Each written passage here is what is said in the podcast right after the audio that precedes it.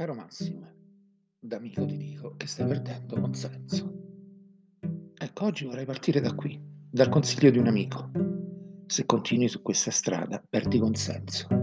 Logicamente il suo consiglio era riferito al fatto che ultimamente mi sta spendendo molto per giustificare positivamente le scelte fatte dal movimento a livello nazionale.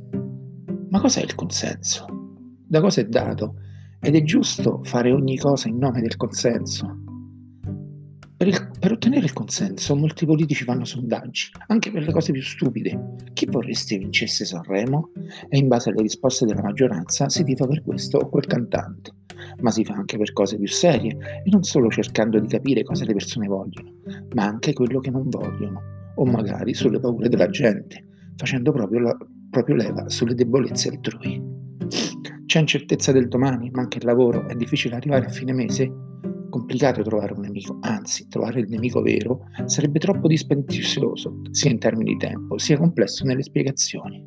Che si fa allora? Si confeziona un bel nemico, possibilmente debole, che non abbia né la forza né la voglia di difendersi, perché pieno di problemi ben più gravi da risolvere. E il gioco è fatto. Tutti felici, tutti ad urlare contro il povero falso nemico. Il problema non si risolverà mai.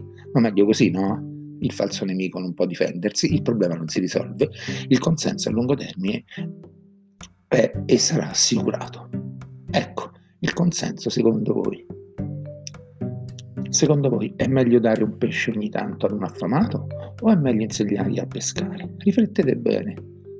Se io insegno a pescare avrò risolto il problema della persona che ha fame e non avrà più bisogno di me, per cui io non, so, non avrò più il consenso, ma se gli do un po' di pesce ogni tanto avrò sempre qualcuno che avrà bisogno di me. Io avrò il consenso per sempre. Uno scambio equo, no?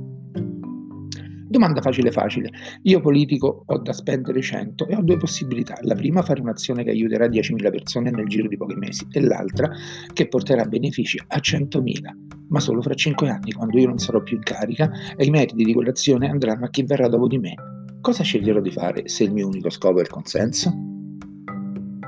Voglio avere consenso? Facile. C'è un problema, farò finta di risolverlo con tutte le mie forze, ma nella realtà dei fatti farò altro che continuerà ad alimentare quel problema. Sarò per tutti il cavaliere senza macchia e senza paura che difende gli interessi delle persone, mentre in verità sono il mostro che alimenta il problema, perché ho bisogno del problema per ottenere consenso.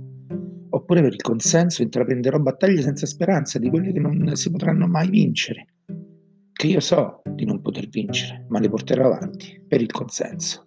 C'è chi per il consenso è disposto a rinnegare se stesso, chi va contro la propria coscienza.